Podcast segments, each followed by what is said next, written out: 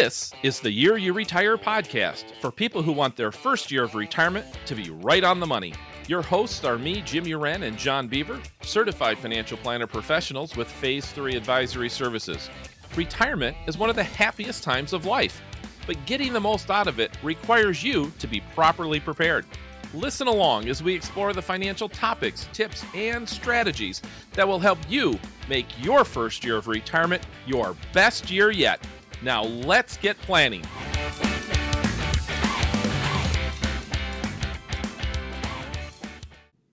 This podcast is titled Getting the Most from Your Charitable Giving using a donor Advice fund and other charitable tax tools.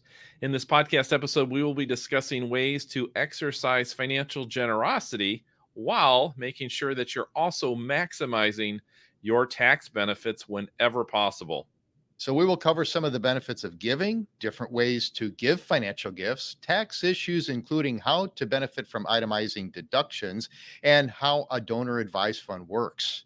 Now, a donor advised fund is a 501c3 charity you contribute to, receiving the tax deduction when you donate, but then granting the money to your charities over time, even decades. It's kind of like a family, simple family foundation. So before we cover the details of a donor advised fund, let's start with why even give to charity. You know, our country, Jim, was founded on the principle of giving. Philanthropy in the US goes back to the first settlers and the Puritans, and our earliest colleges were dedicated to philanthropy and helping others. So here's a quiz for the audience What is the oldest college in the US? Any Boy, ideas, that's a good Jim? question. I, you know, I would. I'm guessing Harvard or Yale, but I don't know. Yeah, you got it. It's Harvard. So that's uh, kind of interesting. 1636. In fact, it was the first corporation also in the U.S. The American tradition of giving is evidenced even as early as 1630. So there was a Puritan, um, uh, I guess, I guess he was a pastor, John Winthrop, and his sermon titled "A Model on Christian Charity" promoted the idea that people coming to this new world would be an example of caring for the less fortunate, fulfilling what he called in the sermon great responsibilities. And he gave that sermon actually on the boat before they landed. So uh, somewhere on the voyage, and that's uh, pretty well known. But anyways, back then there was no provision for the government to hand out money, and mm-hmm. the care of others was the responsibility of the community, obviously not the government. And this made giving actually very personal if you think about it, right? I mean, everybody knew everybody, you knew mm-hmm. who you were helping. So when we adopt that attitude that the government is there to help others, they actually forfeit some of the personal benefits of giving. Of course, uh, Benjamin Franklin is a very well known philanthropist and has many sayings and maxims about that. So, yeah, there are benefits of giving that are a lot more than financial. And certainly there's the tax write off that we all like to get if we can. We'll be talking about that. But there's also that just that satisfaction of giving. You know, we've all heard the phrase, give and it will be given to you. And also, it is more blessed to give than to receive. Well, those are attributed to Jesus. And he said those things 2,000 years ago, and they're just as true today as they were back then. And uh, we're all familiar with the, the, principle of paying it forward. And uh, you pay forward. Eventually, something actually usually does come back. Usually, what you're doing is you got some type of charity or something nice, or someone did something for you or helped you. You pay that forward, and then eventually it still comes back. 3,000 years ago, King Solomon said, Cast your bread on the water, and you will find it after many days. Now, while he was actually, I think, referencing investing, that seems to be the common thought. Paying it forward is an investment in people and it has the same benefits. You invest, you reap more. You pay it forward, you reap more. You give, you reap more. There's another benefit, and that is getting stuff off the table, simplifying. So, clearing out the house, getting rid of an account, those things can can lead to simplification, which is something that we're often looking for in that year that we retire. And giving also creates connectedness. And Jim knows about this. It promotes relationships, it promotes joy, internal joy. So, one of the longest running studies out there is on happiness. And it goes back to 1938, started by Harvard, still going today, as I understand it, in their 2017 mm-hmm. update. It's uh, titled uh, Genes Are Nice, Joy is Better. And it really focuses in on this connectedness idea. And if you want to learn more about um, some of this research on retirement happiness, you can see our previous episode, episode six, where we kind of talk about what some of the research has shown leads to a better, more happy retirement. Some things are under our control, some things not necessarily, but I think you'll find that episode also very helpful. So let's review some different ways of, of financial ways of giving. So uh, you can give while you're living. You can also do delayed giving from your estate. You can give money, investments, property, belongings, even vehicles, but there are some special rules that do apply. So if you're going to do vehicles, you need to make sure you're aware of those rules. Check with your advisor. Mm-hmm. A lot of different strategies. So here's one. If you're over age 70 and a half, you can use your IRA and other pre-tax retirement accounts to make a QCD. It's what we call it in the industry, QCD for qualified charitable distribution. That's a very interesting way of giving. We're not going to go into the details of that other than to say you have to be 70 and a half. And the big deal on that is that it goes directly to charity. So it doesn't even show up on the tax return as income and then taking the deduction. The Secure Act accelerated the time you have to empty an IRA you receive as an inheritance. So, this is another idea here. We used to be able to stretch those IRAs that we receive as an inheritance, stretch those over our lifetime. Not anymore. That has to be emptied within 10 years.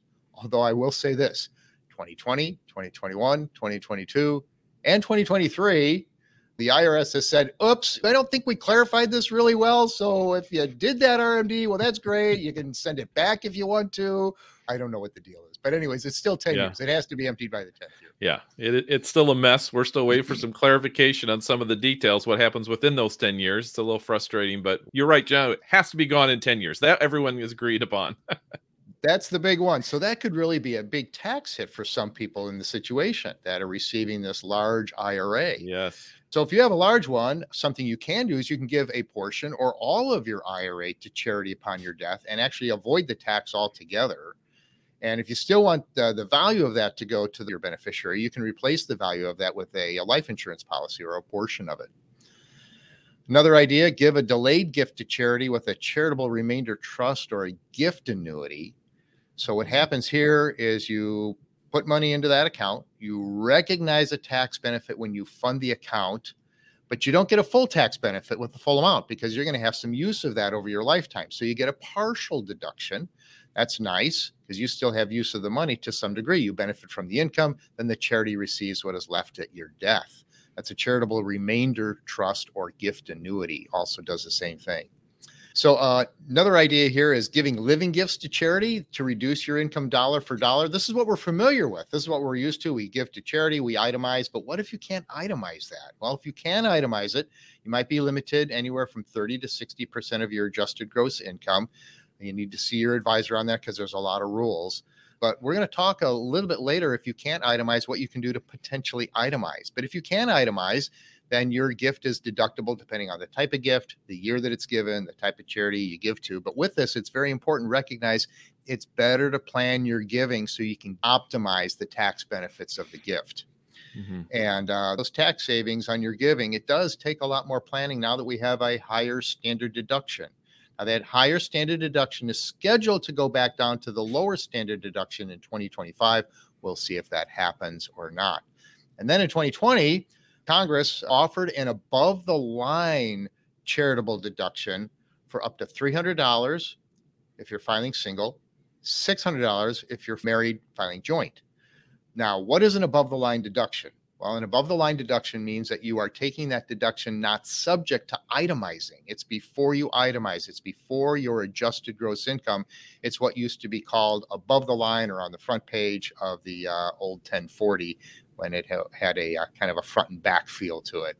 But, anyways, with that, those are valuable because there's nothing that's going to restrict that. It just has to be given to a qualified charity, up to $300 single, $600 married filing joint. So that above the line means everyone can take advantage of it. And just to kind of clarify in terms of the difference between what is what is itemized deductions versus a standard deduction, and essentially the IRS lets you discount some of your income that you get. And they do that one of two ways. They either allow you to take a standard deduction, which is just a flat dollar amount. It's going to vary a little bit by year and by the size of your family. So, in other words, you can just remove that amount of income, from your tax return, or you can add up all the itemized deductions. Itemized deductions just mean all the things that count, whether it be some portion of your property taxes, uh, charitable giving, etc. And if those exceed that standard deduction, you can use that. And so at the end of the day, you're really just looking at which provides the highest income reduction. But as John, you alluded to, the standard deduction is so generous that was changed under the Trump administration that it used to be most people itemized and now it's really reversed. So few of us itemize anymore. And so a lot of our charitable contributions we're not actually getting a benefit for. Right. And so that's what we mean when we say standard versus itemized. And that above the line deduction you mentioned, John, that is beneficial because that that helps you either way, whichever camp you're in. So anyway, now we're going to get uh, a little bit more into that tax part of the equation. And John, when we talk about the year you retire, you know, retirement is a key time to revisit your charitable giving goals because it's not uncommon, as you know, that you can actually sometimes because your income is changing, you lose the ability actually to itemize really is a very key time to do some not only short-term tax planning for the next year or two but really a lifetime tax plan so you can optimize your tax picture because so many different things are moving around in retirement. So let's understand how these itemized deduction works right? So as you mentioned jim there's a standard deduction that everybody can take advantage of and if by chance your deductions that go into itemized deductions are larger than the standard, then you get to take the itemized deductions. So the elements are well, you have the tax piece, which would be your state and local taxes. You have your medical deduction, and the medical deductions actually are dependent on your adjusted gross income. So when you add up your adjusted gross income, uh, then there's a percentage which is applied right now that's 7% the first 7% of your adjusted gross income dollar amount up to that amount isn't deductible on your medical. So that's a thing where if we can lower the adjusted gross income, we might be able to qualify for some higher medical deductions. And uh, other things go in there, such as the charitable giving. And that's one that uh, everybody has control over on that charitable giving. So again, everybody gets a standard deduction. But if your deductions exceed that standard amount, then you get to itemize. So if you're not itemizing, are you really getting the tax benefits from the contributions? Well, it's built into the standard deduction. So, in a way, you are. But you know what? If you weren't giving it all, you're still going to get the same standard deduction. This is where we talk about bunching your deductions. So, mm-hmm. if you can't benefit from itemizing, what if you could take three or four years of itemizing and bunch that all into one year? Then you would probably qualify for an itemized deduction. So that's what we're looking at when we talk about bunching. And you can bunch your charitable deductions. There's some other ones that you can sort of bunch. You have a little bit of flexibility with that. For example, the medical deduction is taken when you pay the bill, not when the services are rendered. So that's something that some people have a little bit of control over is those medical bills. And um, mortgage interest, again, it is deducted as paid, not charged. So if uh, people are used to making that mortgage payment at the end of the month, maybe you want to push where you're doing it at the beginning of a month uh, in one year. So you actually get an extra deduction, two deductions in one month. So these are little things that we can take a look at uh, that you can add up to see if it makes sense to try and do some bunching. And the idea here is to uh, have some low years and then some high years. And typically that's offsetting where you have a high year followed by a low year or one high year followed by two low years. So, bunching your charitable giving. Think about this. If you could make several years of donations in one year and get over the standard deduction threshold, that would really be valuable because then it's like you're getting an extra deduction. You get the standard deduction in the years that you were going to give, and then you bunch all that in one year and you get a large itemized deduction. Now, this qualifies if you do this with household items, vehicles, stuff that you inherited in your parents' state that's sitting in storage. So you could have some control over those charitables where you decide, hey, I'm going to give these all in one chunk in one year.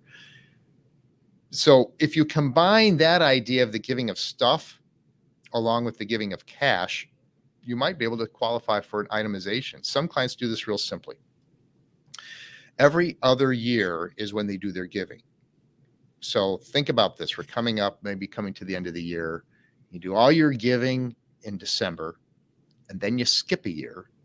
And then the following year, you give in January and the following December. So you're kind of bunching two years worth of giving into one year. So you've got one year of giving, one year of not. And that year that you're not giving, you're just going to hold that to the following January. Now, if you do this and you do this regularly with a with a charity, it's always good to let the charity know your intent on this because uh, they may be doing some budgeting based on regular giving. I actually have one client who does this. One year is really just barely enough to itemize, and uh, they're kind of losing the item the ability to itemize. And uh, it's a real simple way. They don't have to do anything else. They kind of control it themselves. It's a nice way to go. But I've got other clients where they can benefit from many years of bunching. So yes. that's the idea behind bunching. It works well too in situations where maybe your cash flow is odd, right, John? So maybe this is the year you get a large bonus or you sold a business or something where the cash flow is much higher than it's going to be in the following years. That's a great thing to also take a look at. But in some cases, two years of giving may not be enough to get over the standard threshold. And clients can use something, John, called a donor advised fund. Maybe you can explain a little bit more of how that works. Yes. So a donor advised fund is very useful with this. And as we mentioned, a donor advised fund is a 501c3. So what does that mean? When you put money into the donor advised fund, you're actually getting your charitable deduction when you put the money into the fund. Now, some people don't like the idea of bunching because they don't want to delay giving to charity.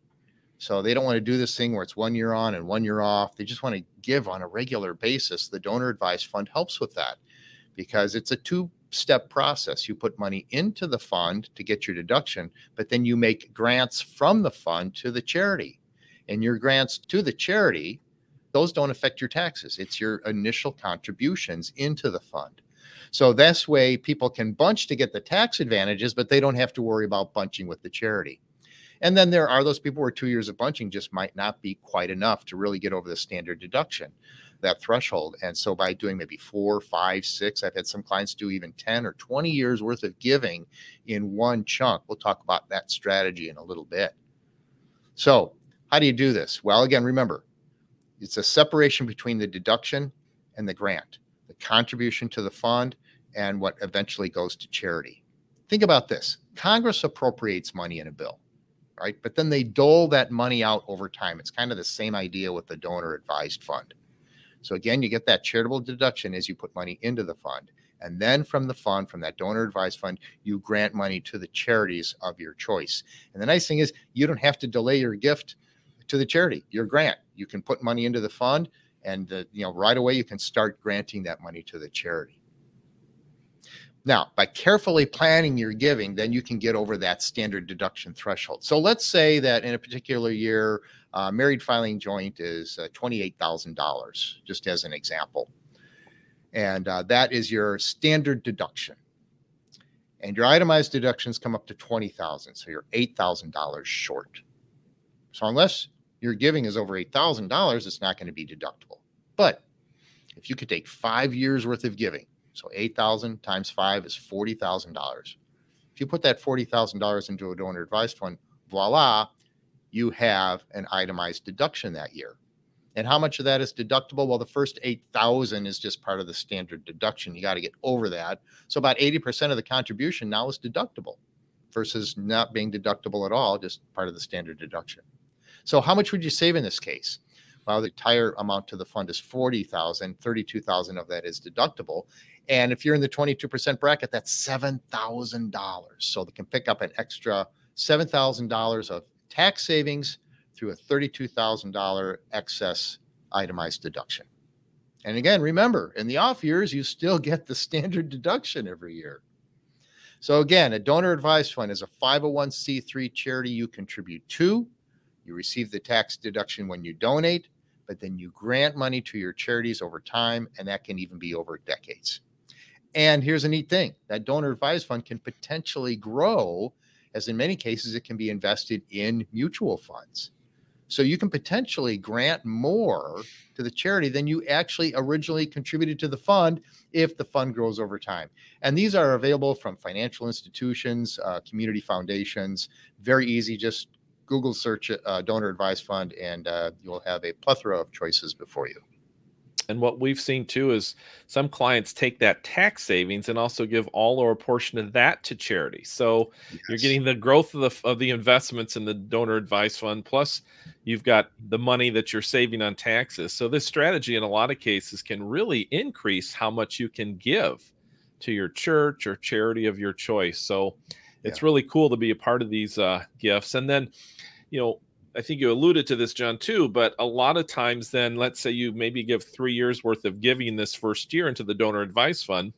We still have clients in the next couple years take that cash flow that they had been setting aside every month or just you know giving to charity and we haven't banked that so in other words the charity is still getting their money but you're banking your charitable contributions so that it's ready to go in that second or third year when you yes. plop another chunk of money into the donor advice fund to get that tax deduction. So again, we can do this over multiple years and really reduce the tax bill in some cases and often increase the amount of money that you can give to charity, which is really exciting. What are some other strategies, John, with uh, using a donor advice fund? So um, people sell businesses, people sell uh, homes that aren't their primary residence, and they've got tax issues with those things. These can also be opportunities to use a donor advised fund. Uh, by making a lump sum contribution to that donor advised fund of, uh, of the gain potentially if they got uh, the cash from the sale. Sometimes we have actually had some clients actually put a piece of real estate into a donor advice fund. There's a way that that actually can be done, but just just donating the gain portion shelters the gain. And uh, we're going to talk about a limitation on the contributions in just a moment. So you do have to be aware of that. But one of the things that happens with the sale of uh, rental real estate is something called recapture of depreciation that catches a lot of people by surprise. So they just think, oh, I bought the home for 300,000, I sold it for 600,000, I've got a $300,000 gain. Well, no, it's going to be more than that if they've been depreciating it as a rental property. All that depreciation they've been taking or their accountant has put on that tax return that they didn't really understand, they have to recapture that. That means they bring those losses into the year that they sell the property and now it's a gain. They have to recognize that as income. So again, a donor advised fund can be a really useful tool to help cover that income and reduce it down so the tax isn't as great. And John, so you mentioned the limit the IRS mm-hmm. imposes on us in terms of our charitable deductions. Can you explain what happens if we do happen to go over that limit in a given year? It's okay. Don't worry about it. It carries forward. So if you go a thousand dollars over that limit, and again, it's it's kind of a movable limit because it depends on the type of property given and the type of charity. Uh, but it, let's say you go a thousand dollars over that limit, that's not usable that year. It carries forward to the next year. Now it's going to show up in your itemized deductions. It might not be enough to create a true itemization. So from that standpoint, might not be useful that next mm-hmm. year, but you don't lose it. So I have an interesting story on this because I have a client who desires to give away as much as they spend on themselves every year. So whatever their regular monthly expenses are, that's how much their goal is to give. Well, as you can imagine, they've accumulated a lot of carry forward charitable deductions that are never going to be lost. They just keep carry forward, wiping out virtually all of the taxable income and it's a, it's kind of an interesting uh, situation that they have. So, but what this is nice is that when that client needs to take a large withdrawal out of the IRA, they've actually got a nice carry forward charitable deduction that will cover a lot of that income, and those can be large withdrawals such as a car purchase, major house repair bills, even large medical bills. So let's summarize. Here are the steps for actually using a donor advised fund. First of all, you need to identify the fund. And again, these are available through banks, mutual funds, community foundations. They all sponsor these. So just do a search on the internet to find a fund that fits what you want to use. Secondly, calculate your optimal donation amount. And this would be the timing of the donation, what year would work out best, as well as do you want to donate assets as opposed to cash? So you calculate that optimal donation, then go ahead and contribute the cash or the securities or the appreciated assets to the fund. Those assets are then sold by the donor advised fund and they can be invested. So, you, if you're going to have a large amount, you certainly want to have some good investment options available to you in that donor advised fund. Then, number five, you're going to start making your grant recommendations to the final qualified 501c3 charities. And it's important, it is qualified 501c3 charities. So if you say, you know what, my son is a charity case, not going to work. Okay. It's got to be a qualified charity. Number six, then you spread your grants out over the time frame that you want to benefit the charities. And this is an interesting point. Some people actually want some of their donations to be anonymous. When you set up that donor advised fund, you actually get to put a name on that fund, and the donations to the ultimate charities are going to be in the name of your fund. So if you want your donations to be anonymous, you can actually set up a name that makes it anonymous. I have some clients that have two donor advised funds one that can be identified to them, one which is anonymous for those anonymous gifts that they want to make. But the important thing is to recognize is that the charities receive the money as you time your grants. So if you're going to make a large contribution to that donor advised funds for tax purposes, but you want to give that gift to the charity or charities over time, you have that flexibility to do that. So, Jim, any last thoughts on this topic? Just one other question that I often get from folks is so if I've got this donor advice fund, what happens if I die? And there's mm. still money in the donor advice fund. And typically, you've got a couple options. You could just ask your donor advice fund upon your death. Uh, and again, you could have this set up jointly if you have a spouse. But upon your death or the second death of the spouse, you could just say, you know what, I just want it distributed to these charities right away. Your other option, you could actually name a successor grantor, I think is the term. So you yeah. could say, you know, let's still leave, let's say 50,000 in there, but I'm going to allow my children to now decide what charities the money goes to. Again, as, as John mentioned, it, it can never go back to you or your kids personally. It still has to go to charities, but so that's another option that you could do. So the money will still still go to charity, which is really obviously one of the main motivations for uh, for giving. And some yeah. families actually use this like a simple family foundation. They actually mm-hmm. have a meeting once a year. Uh, what are the charities that we would like to give to? And they're planning on using that as that handoff to the next generation, really teaching them that idea of giving, kind of like the early Puritans in the 1600s coming to the United States, still carrying on that uh, that tradition of giving. Absolutely. And along Great. those lines of the tradition of giving, we like to uh, give some gratitudes at the end of these podcasts, things that we are thankful for. And uh, I'm actually thinking about my daughters because uh, one of my daughters, my youngest daughter, we talk once a week, and uh, she said, "You know, I, am I'm, I'm starting this dinner get together with a bunch of friends. You know, they they kind of missed this with COVID." She says, "We just need more community, and so we're getting together once a week and i'm hosting it and you know we're we're cooking stuff and having fun and playing games and uh, the reason that's my thankful is it's such a joy because that's what pam and i did for so many years and it's really neat to see that caught by the next generation. You, you kind of go through that window with your kids where you're not quite sure anything stuck and then they get to the age where yeah you find out it really did stick. So i'm really thankful for that today. That's how about great. you jim? You know it's funny because on my list too is actually the kids activities. You know i think back to when i was a kid and uh, you know i think we had sports options where i think like t-ball and soccer was about it maybe a little basketball and uh, not a lot beyond that. And our kids it's just amazing how many activities they've had. I mean i i think we've got kids now in gymnastics. We've got one kid in archery.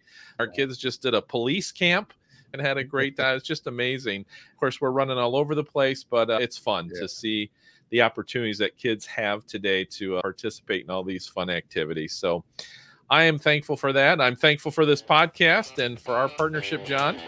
And so that will wrap it up. Again, be, stay tuned for the fun, important disclosures at the end of the podcast. Right. The views expressed in this podcast are not necessarily the opinions of Phase 3 Advisory Services and should not be construed directly or indirectly as an offer to buy or sell any securities or services mentioned herein. Unless otherwise specified, show guests are not securities licensed or affiliated with Phase 3 Advisory Services or Osaic Wealth. Investing is subject to risks, including loss of principal invested. Past performance is not a guarantee of future results. No strategy can assure a profit nor protect against loss. Please note that individual situations can vary. Therefore, the information should only be relied upon when coordinated with individual professional advice. Securities offered through Osaic Wealth Inc., member FINRA SIPC. Additional insurance and investment advisory services offered through Phase 3 Advisory Services Limited, a registered investment advisor. Osaic Wealth is separately owned and other entities and or marketing names, products or services referenced here are independent of Osaic Wealth. Phase 3 Advisory Services is located at 1110 West Lake Cook Road, Suite 265 in Buffalo Grove, Illinois 60089. Our phone number is 847 520 5545. For additional information, visit our website at phase3advisory.com.